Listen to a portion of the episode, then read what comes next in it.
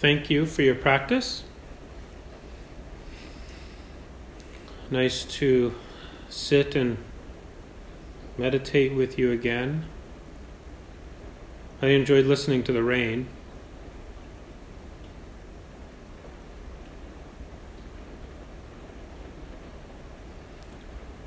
Toward the end of our period of practice,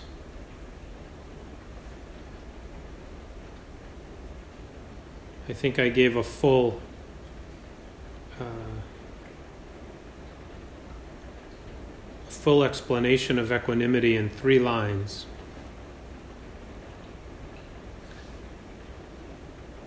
Neither for nor against. Seeing our preferences but not believing in our own internalized hierarchy.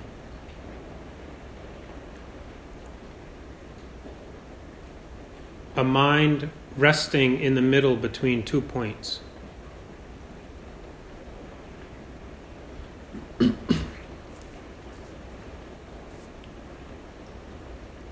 Though I have a few more things to say about equanimity. Um, in fact, I want to do something different over the next couple of months. Um,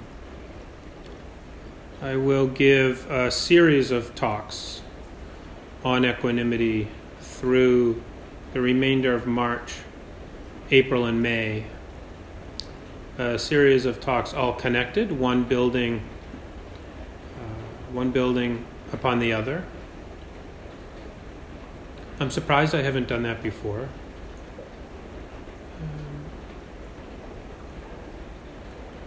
So we'll see how that goes, and if that material feels complete uh, before the end of May.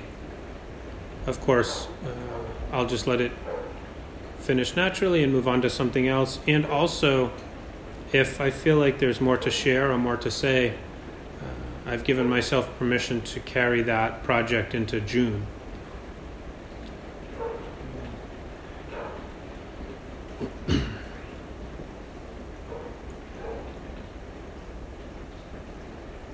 so, today being the first in a series of talks on the same talk, topic, equanimity, today we'll be looking at the quality and characteristics of equanimity,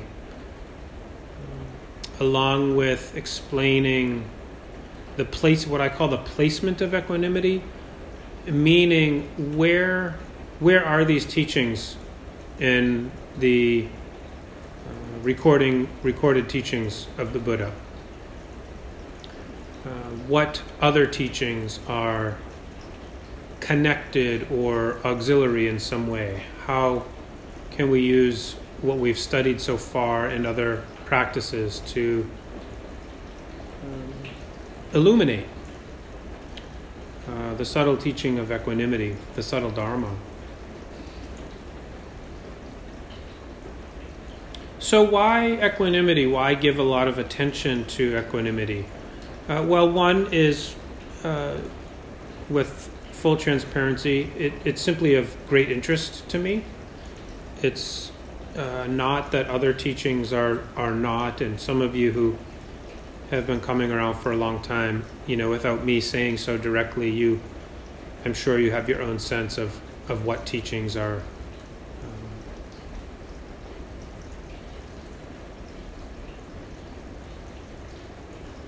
are given the most attention. I guess it's fair to say we do, as teachers, give more attention to certain ideas or themes than others. And I don't know if it's clear to the community that equanimity is one of those teachings for me, but, but it is, and maybe I reflect on it more than I teach about it. But I don't think I don't think we do the study and practice of the Dharma justice without uh, consistently and thoroughly exploring equanimity, reflecting on equanimity. And furthermore, I think the fruit of equanimity is a realistic goal for us. Uh, and yet, at the same time, it's one of the highest markers of growth, according to the Dharma. Equanimity helps us gain a footing in a very unstable world, a world absent predictability, full of changes and difficult experiences.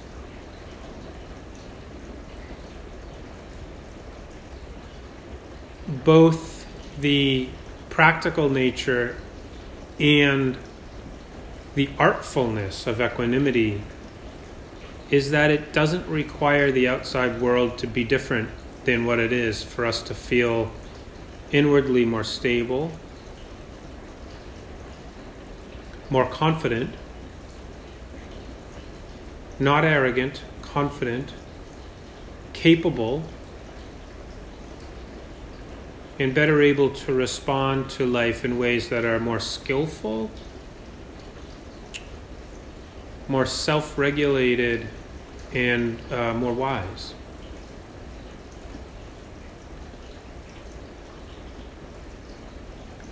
And lastly, in this uh, short list of reasons why I think it's important to look thoroughly at equanimity, um, the development of equanimity is a path of practice that naturally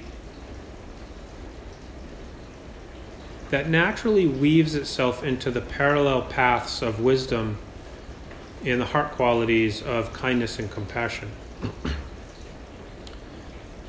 so in this way, I see it as a core teaching that is integrative, if you will, integrative. It, it helps to connect other important Buddhist concepts, practices, and insights.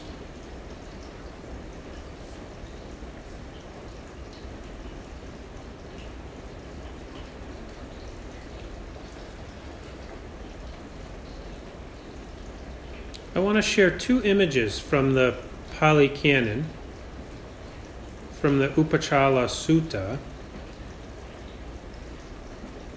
Of course, these are stanzas, but I choose the word image for a reason that you'll that will make itself clear and that you'll understand. The imagery is very, very strong.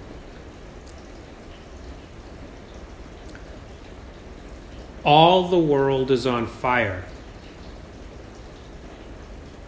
All the world is burning all the world is ablaze. All the world is quaking. In the Upachala Sutta, we are confronted with a view of the world which is, well, if we borrow directly from the sutta, on fire, burning, ablaze, and quaking quaking. So, certainly, the world that we live in together uh, is very much like this sometimes, right? Um, I think people who are drawn to the path of Dharma uh, have felt the world ablaze and quaking. And I think it's fair to say um, that our mind is like this often. Of course, the Dharma is trying to educate us around a certain particular principle that uh, what we see is, at least in part, uh, in proportion to what's occurring in our own mind. And it goes the other way as well. You know, the world is often very hostile, and uh, this reverberates within ourselves, right?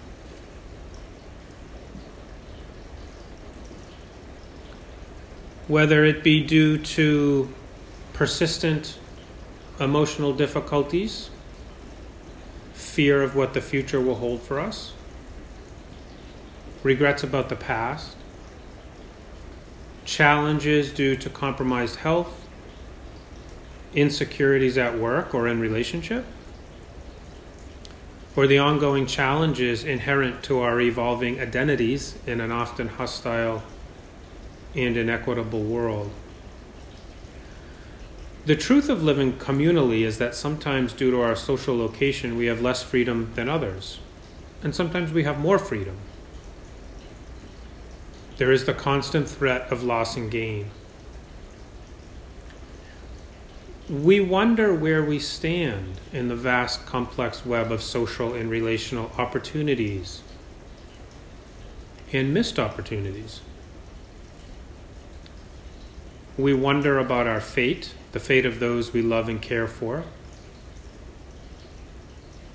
And there is the literal burning of the earth due to our historical neglect of nature. Rising temperatures, destructive wildfires, rising oceans, new deadly diseases. All the world is quaking, said Upachala. However, in the same sutta and in the next stanza, Upachala goes on to say, quote, That which does not quake or blaze, that to which worldlings do not resort, where there is no place for Mara, that is where my mind delights. That is where my mind delights. This short sutta passage represents an exchange between the nun, uh, the Bhikkhuni Upachala, and Mara. Mara is sometimes referred to as the evil one, usually capital T, capital E, capital O, the evil one. Mara, the evil one, is a personification of greed, hatred, and delusion in the early Buddhist teachings. Mara's role in Buddhist literature is to remind us that we all have an inner Mara. We have habits, uh, we have temptations uh, that disrupt the stability of mind, the focus of our practice, steering us, steering us away from our good intentions. Each of us has adopted a set of beliefs and a set of habits that magnify the burning of the world. Um, in fact, uh, and to use a cliche, I think, uh, we are all prone to pouring fuel on the fire in our, in our own way. And, and in ways that many of us share. In this sutta, when the nun Upachala expressed her understanding, in the face of that wisdom, Mara gave up and went away. And some of you may be familiar with other sutta stories that feature Mara. And basically, Mara works really hard to convince us um, to do stupid things. Mara works really, really hard to um, perpetuate our unskillfulness or our conditioning. And it's only after some kind of progression, usually in these teaching stories, where the other character, if you will, uh, makes clear over and over and over again that they're wise, Mara gets frustrated and leaves. They just disappear. They're gone. Right? um, Mara doesn't like to lose. Mara doesn't have a lot of equanimity.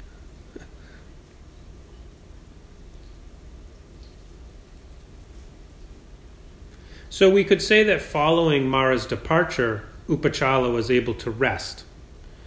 Uh, and by rest, we mean uh, that uh, Upachala was able to um, be secluded from the hindrances, her troubling mind states. So the image that we are left with here is that while the world is quaking, both literally and metaphorically, there's a place of steadiness and balance available within us within our mind.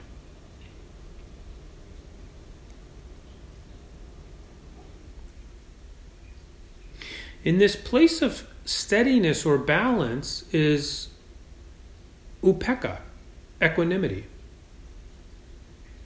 Upekkha is the Pali word uh, typically defined as uh, as equanimity or balance or steadiness. And there's several different ways that if we if we comb through the sutras, there's several different ways that equanimity is expressed, which I think comes with some also comes with some strong imagery, and I'd like to share a few of those examples with you tonight.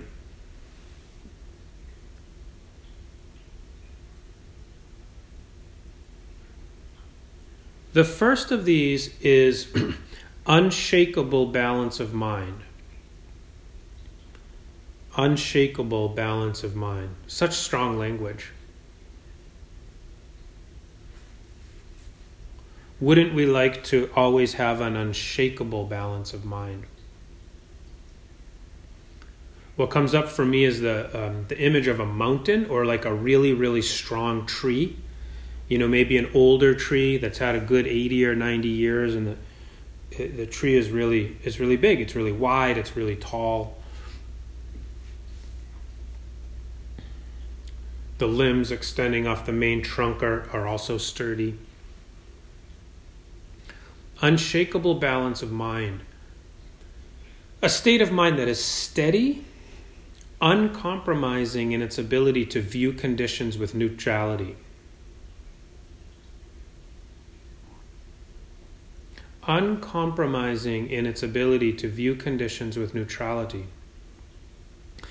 Neutrality is sometimes viewed as uncaring, um, but rather, neutrality in this particular case is possible when we understand the principle of cause and effect, karma. Um, it's not that neutral is uncaring, but rather that neutral or equanimity recognizes that there is a reason for events that is beyond our immediate control. So equ- equanimity recognizes complexity. Neutrality Neutrality of view or equanimity means not being at war with natural laws and principles, with the way things are. Even if we want to work to change them in the future.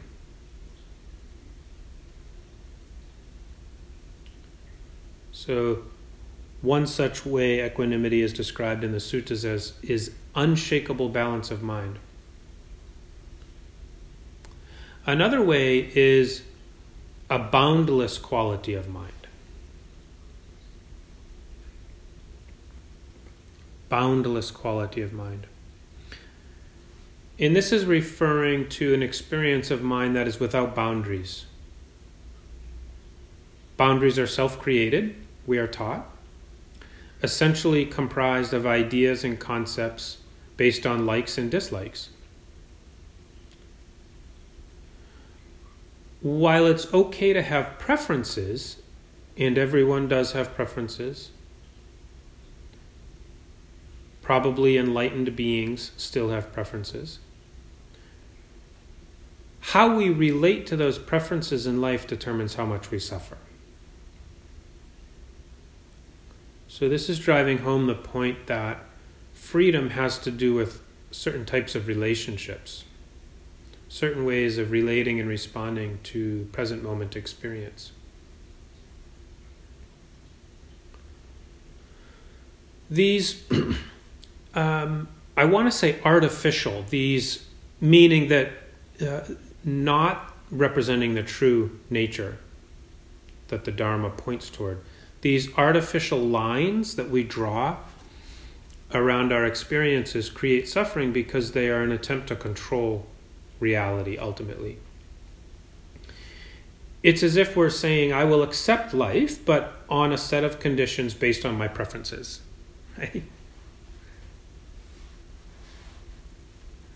The Buddha was saying, don't do that. Stop doing that. So we, we make up artificial boundaries. Um, we, we get tricked, we get duped. Uh, in fact, we think those artificial boundaries are going to make us happy.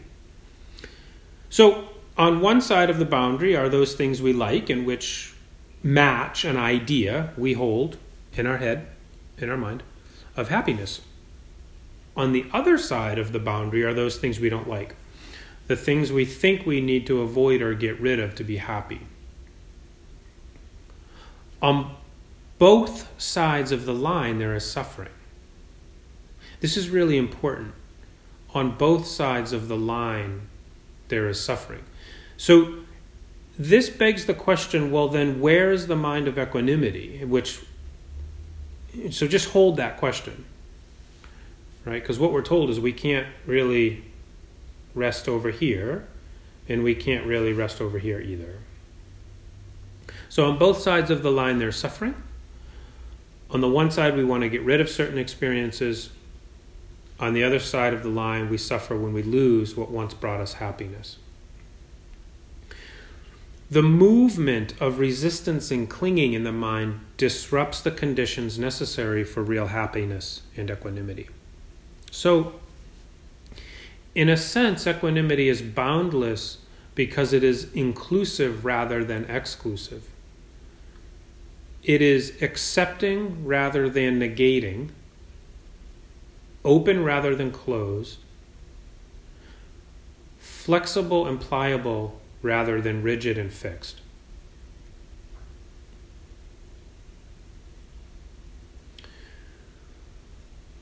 A third way that equanimity is presented, and in fact, there's uh, there's three terms here. One I referenced earlier by way of a definition: uh, neutrality of mind. Uh, there in the middleness. This is from uh, Bhikkhu Bodhi. There in the middleness. So this is starting to point to where the mind rests if it's not on one side or another of a line we've drawn between pleasant and unpleasant. I'm not even sure middleness is a word, but I, I love what it, it, it evokes. There in the middleness. And I mentioned there were three phrases here. The third is evenness. Evenness. To me, middleness suggests a place between two points, not a place without reference points. And I think this is important. Not void of feeling, but rather void of reactivity to feeling.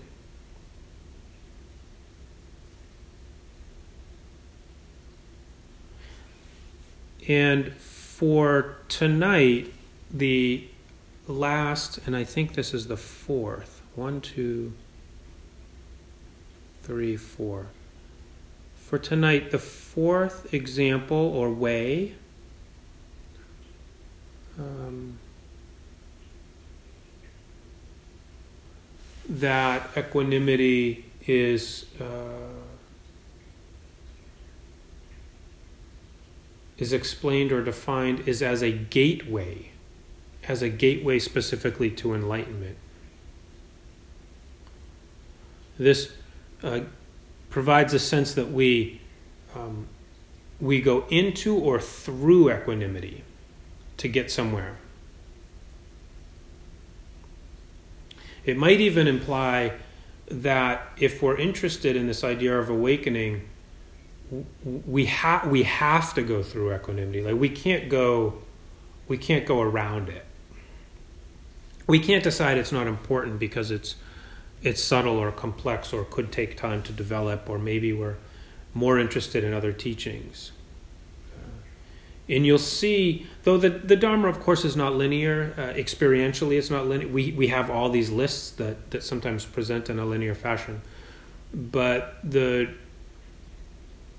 transmission of the dharma and the transformation of one's own mind is is definitely not linear. But you'll see nonetheless, in some of these lists uh, this week and in future weeks, that there's this um, there's this progression, there's this passage, and we keep moving into and through equanimity to get somewhere else. So, so how do we understand briefly this idea of gateway to enlightenment? Well, because equanimity is the culminating factor of the seven factors of awakening. Two, equanimity is the balance of wisdom and compassion. In three, equanimity is the balance of satipatthana, the four foundations of mindfulness in the Brahma Viharas.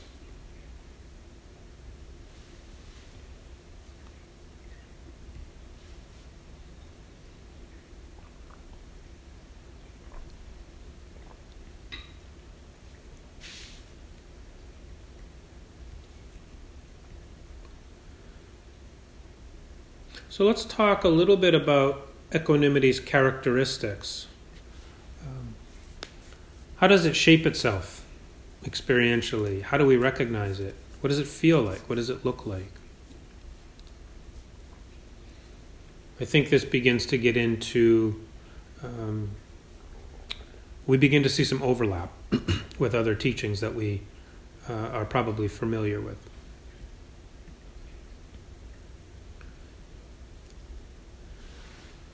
The absence of equanimity shows us when we have lost right view, an understanding of how dukkha or suffering is created and alleviated. We have become removed from important insights necessary to keep us from getting caught up in unskillful perceptions and habit patterns. The absence of equanimity shows us patterns of self making. I did this. I didn't do this. I'm no good at that. They did this to me. I'm not getting what I want. I don't want this. I want that. And on and on and on. When equanimity is not present, it feels like us against the world.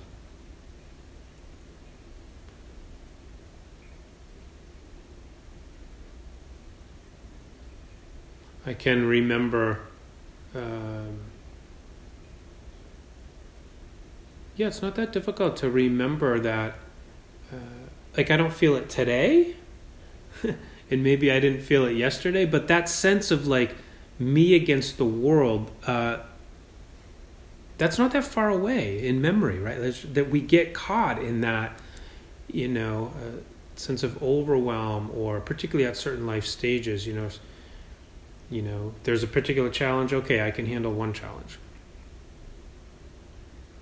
There's a second challenge. Okay, well maybe I can handle two challenges, and then a week later, there's like we're holding five really difficult dilemmas, challenges. There's a sense that like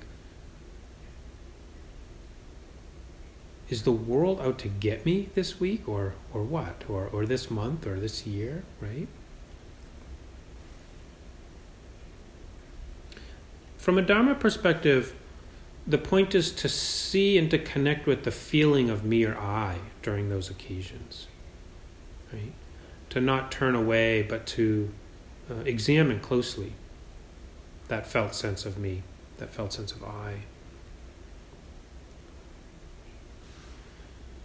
When equanimity is not present, it feels like the world is against us. It is. Uh, it's a very dualistic relationship. Very distinct fabrication of self and other, inside and outside Beyond the conceptual self, there's a palpable self, the entity to whom things happen. We, can, we could call that the experiencer.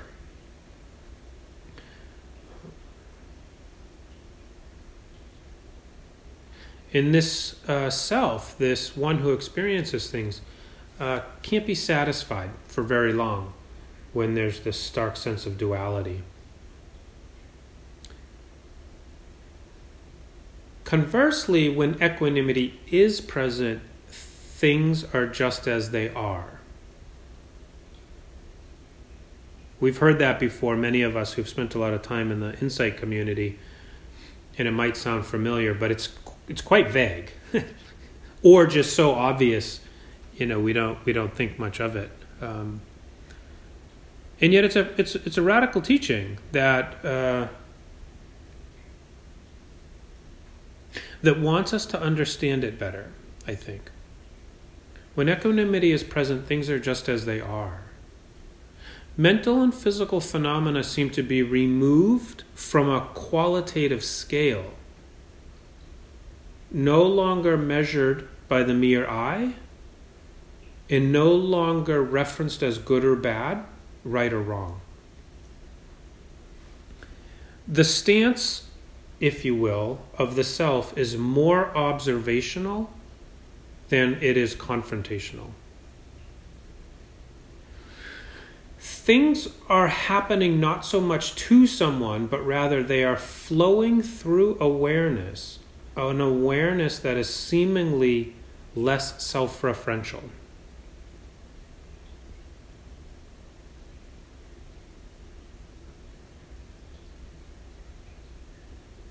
And there's also a heart quality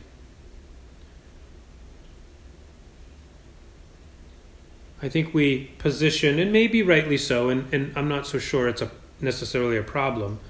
However, we, we mainly position equanimity over on the wisdom end of a scale. But the balancing heart quality, um, uh, equanimity is it, it consists of the balancing heart quality of non-attachment. It is it is non-attachment that allows the mind to remain stable without attachment, we don't get trapped by selfishness. In the absence of selfishness, life is not about getting as many of our needs met as quickly as possible. We can relax, we can open up, we can connect more fully, we can be present to ourselves and others. We can we can listen. If we listen, we can be empathetic we can see the universality of suffering.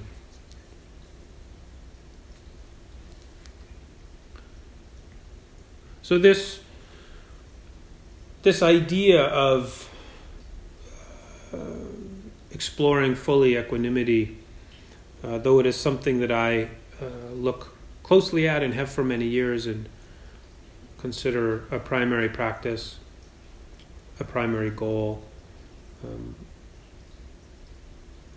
this current exploration originated in response to a text message I got from a, a really good friend, someone who I knew well in college, and who uh, I've uh, become reacquainted with over the past uh, past year, roughly. And I got a message from them.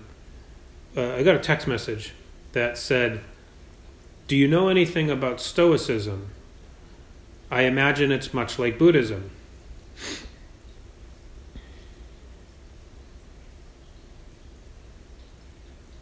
And I wrote back and I said, No, I don't know too much about Stoicism. I've read a little bit about it.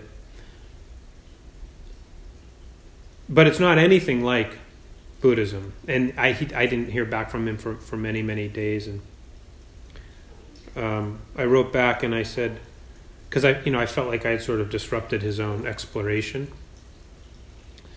And I said, you know, I feel bad about the way I answered your your question. I feel like I might have rained on your stoicism parade. And he said, oh no, I was happy for your honest response. Uh, I'm just looking for a parade, uh, which I thought was was pretty funny. So. Stoicism, you know, and I'll keep, I'll keep this brief. It's it's not the the point of our talk, but there could be a helpful point or two here. Stoicism seems to be an exclusion of something. And equanimity is an understanding of something.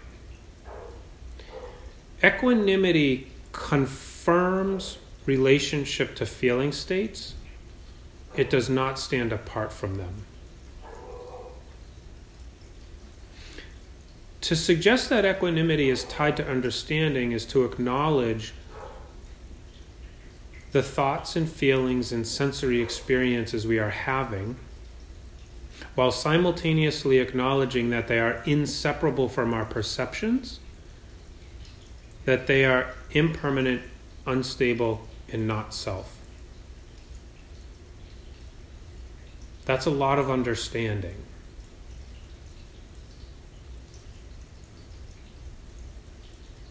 so thinking a little bit about Stoicism is probably good for Dharma students because it shows us what, what we are not trying to do. In one place, Stoicism is described as the endurance of pain or hardship without the display of feelings and without complaint. Described in a different location, it is indifferent to the vicissitudes of fortune and to pleasure and pain. So, indifferent is, we could argue, having no particular interest or sympathy, to be unconcerned, as one uh, dictionary defines it. So, I, you know, as I said before, I, you know, it's important to admit that I have not thoroughly studied the ancient philosophical tradition of Stoicism, so I can only offer a layperson's account. Yet, my own sense of it is that it leans toward dismissive. It, um, uh, it, and therefore it can't exacerbate. Therefore, it can exacerbate the illusion that as Dharma students we are trying to overcome. Uh, Stoicism seems to create distance rather than integration, accomplished by way of avoidance, uh, whereas the Dharma's model is one of acceptance. Those who are Stoic or, or claim something that we might call Stoic possibly do experience less suffering in the short term, but because a Stoic stance doesn't seem to be rooted in any particular knowledge that is experiential, one might not be able to draw upon that experience in the future to suffer less at a later date. To me, there's a toughness with Stoicism, and there's a gentleness with the Dharma. when I think of when I think of the experience of stoicism, it's like this. Nothing is happening right now. There is nothing unpleasant in my mind and body. The experience of equanimity is like this. There is unpleasant experience, but I'm not going to push it away. The mind remains in a state of balance not because nothing is happening, but because we have removed our own reactivity. With equanimity, there's no grasping or aversion. With Stoicism, it seems there is no willingness or ability to feel what's going on inside oneself and therefore also to gain direct insight into that experience. Equanimity includes seeing clearly.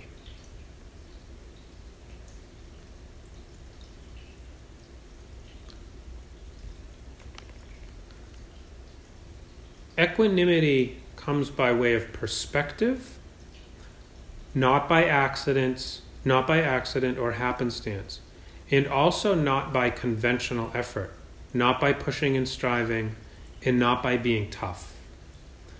In my experience, the path of Dharma is more of a softening, yet at the same time, the strength that comes is formidable. Perhaps in our culture and in many cultures, we have been given a very narrow and also limited uh, view of strength. Perhaps uh, for some of us, the Dharma can balance that.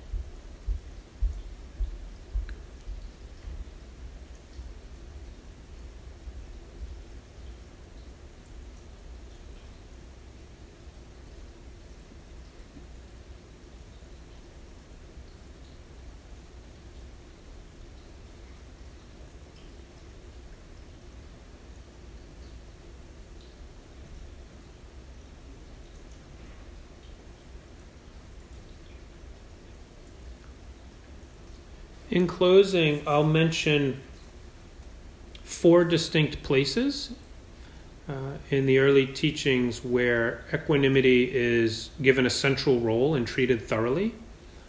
Uh, and I'll just list them. They will comprise the bulk of future talks in the coming months. Uh, so this is kind of a um, a table of contents for what's coming, and I'll close with a short, short passage. So, as I mentioned at the beginning, I talk about I, I talk about this. Uh, uh, this part of the talk is locations, like where where is equanimity located.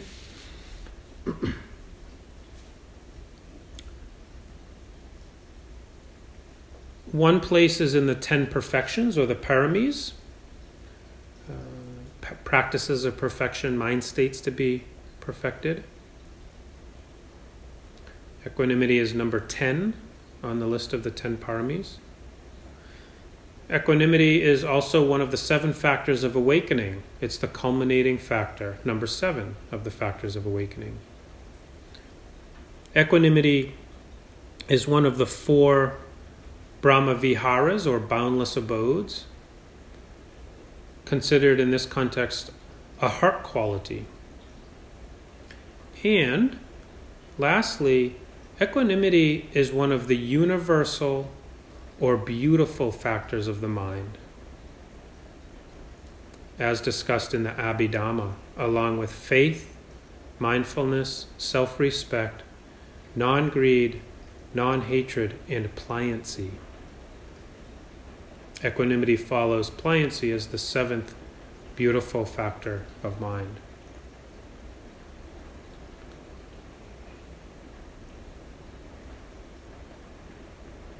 Bhikkhu Bodhi writes The real meaning of this word, equanimity, not indifference in the sense of unconcern for others.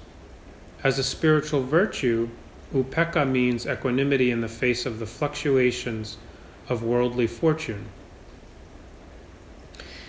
It is evenness of mind, unshakable freedom of mind, a state of inner equipoise that cannot be upset by gain or loss, honor or dishonor.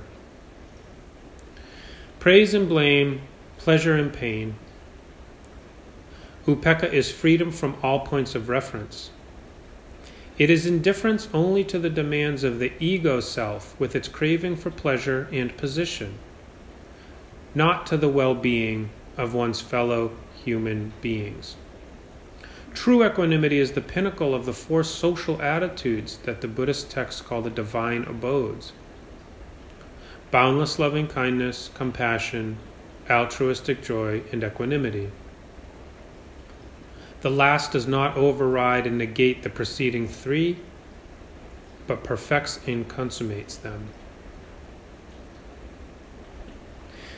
If Buddhism in practice has not always lived up to the high ideals posited by the original teaching, this is to be understood as a result of the downward gravitational pull of human nature, not as a consequence of any emphasis on apathy and indifference in the pristine Dhamma.